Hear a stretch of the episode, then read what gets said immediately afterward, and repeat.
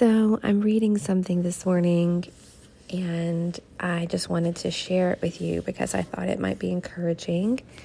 Um, I'm sorry if there's background noise. I've got dogs and I've got laundry going. Um, but I was reading um, after doing Lectio 365. I I jumped into my Bible and they read a scripture out of Exodus 13 and it had things in it, you know, that popped out for me that I don't remember ever hearing before. Um, when it's talking about um, when God's taking the Israelites out of Egypt. Um, and there's a lot in there, but what really stuck out for me that I thought, you know, could be encouraging for you um, to know is there's this verse in Exodus 13, and uh, it's verse 20, and it says, The people of Israel departed from Succoth and set up camp in Etham at the edge of the desert. Verse 21. The Eternal went on ahead to guide them during the day in a cloud shaped like a pillar. At night he appeared to them in a fire, shaped like a pillar to light their way. So they were able to travel by day and by night. And I don't think I've ever really noticed, and maybe it's just the way the voice translation parses it out, but that the light in the day was there to guide at night, it says he appeared in a fire. And we know that the cloud in the day and the fire at night are representative of God's presence. That that was how he came to them in in presence. Um, but I don't think I ever noticed the difference. I thought it was guiding by day and guiding by fire at night. But I love how it says that he guided them during the day um, because he's always going ahead of us. Because it says the eternal went on ahead, and he's always ahead of us, always, and he's always ahead of us, guiding, right?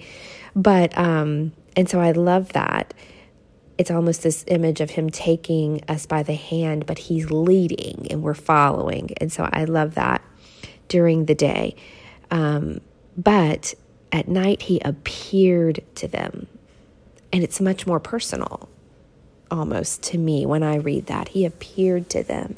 It's like he knows that the darkness obstructs our vision.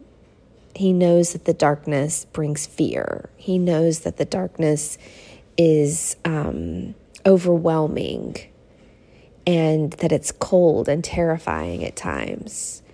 Um, and so he gives us even more of himself. He appears and so I feel like, you know, that his presence was probably even more felt at night by the Israelites than it was in the day. Because in the day, we have so much going on, right? We can be distracted. Our kids are running everywhere, or we've got chores and jobs to do. Um, our thoughts, you know, are race from one thing to the next. But at night, everything gets still. And that's when all that stuff bubbles up and comes up the what. So, where are we going? What are we doing? How is he going to get us there? Um, how is he going to change this? How is he going to change this person? How is he going to provide? All those things start to come up. And so I thought, you know, in the good times, he guides. If the day represents, like, we would say, the good things in life, the things we can see, the things we feel like we have control over, in those good times, he's the one guiding us. But in the hard times, the difficult times, the times of grief or sorrow or strangeness or confusion or frustration, that's when he actually appears. Like he appears to us in that time. And I just find that tenderness and that preciousness and that attentiveness to how we operate as human beings in our minds and in our hearts is so precious. He doesn't say, I'm here for crying out loud, stop being scared. Now, we've been over this a hundred times. You know I'm here. You, we've been doing this for weeks. You see the pillar, you see the this, you see the fire, you see the, you know, you see the cloud. Why are you still doubting me? He just takes us and envelops us in himself.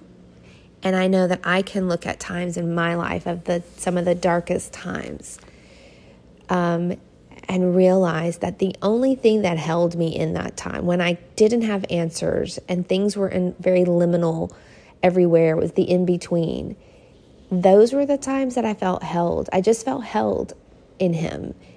It did take me a while to get to that point sometimes, but eventually I did. And that's what held me through the rest of it.